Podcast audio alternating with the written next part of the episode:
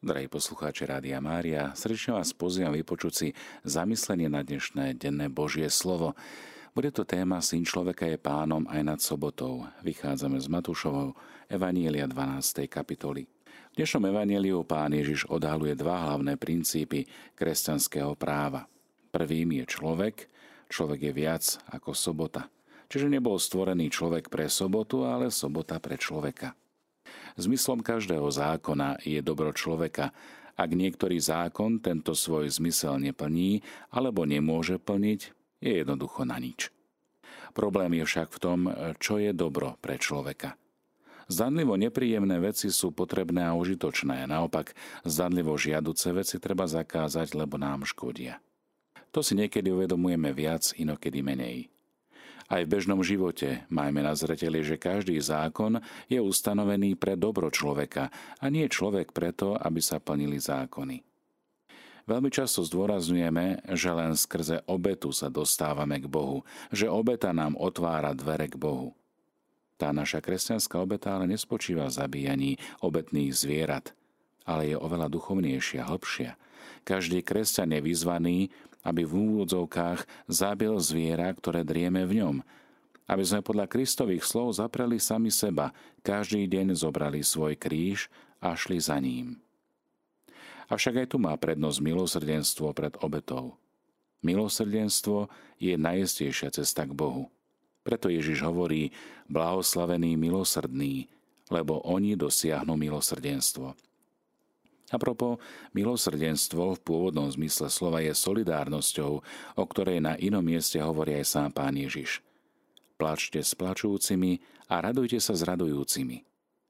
Milosrdenstvo je schopnosť vcítiť sa do problémov druhého človeka, vedieť sa stotožniť s druhým, postaviť sa na jeho miesto a vžiť sa do jeho problémov a starostí. Veľmi často sa roztopí naše tvrdé ľudské srdce, obalené ľadom, keď sa vžijeme do situácie svojho brata alebo sestry, jednoducho svojho blížneho.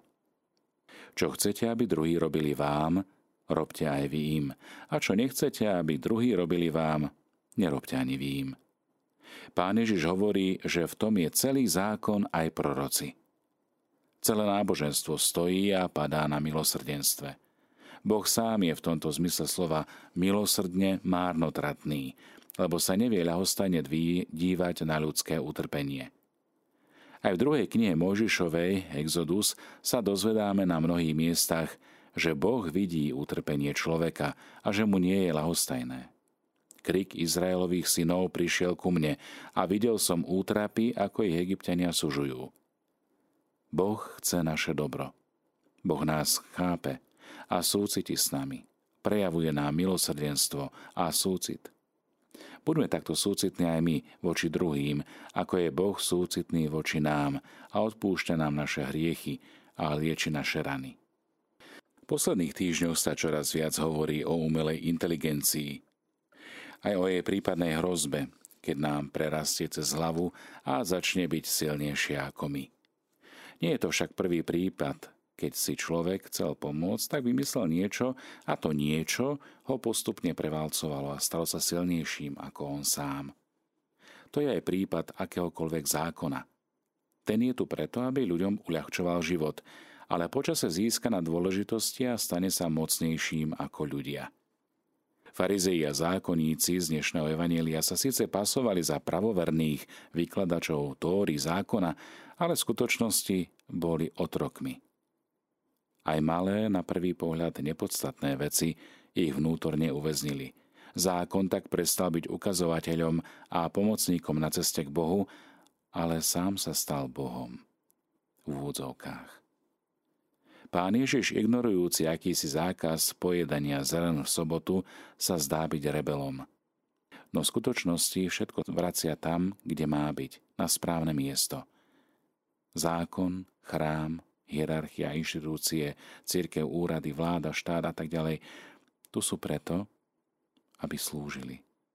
Nie sú tu preto, aby im človek slúžil, klaňal sa im a ožobral o to, čo mu patrí, ale preto, aby slúžili človeku.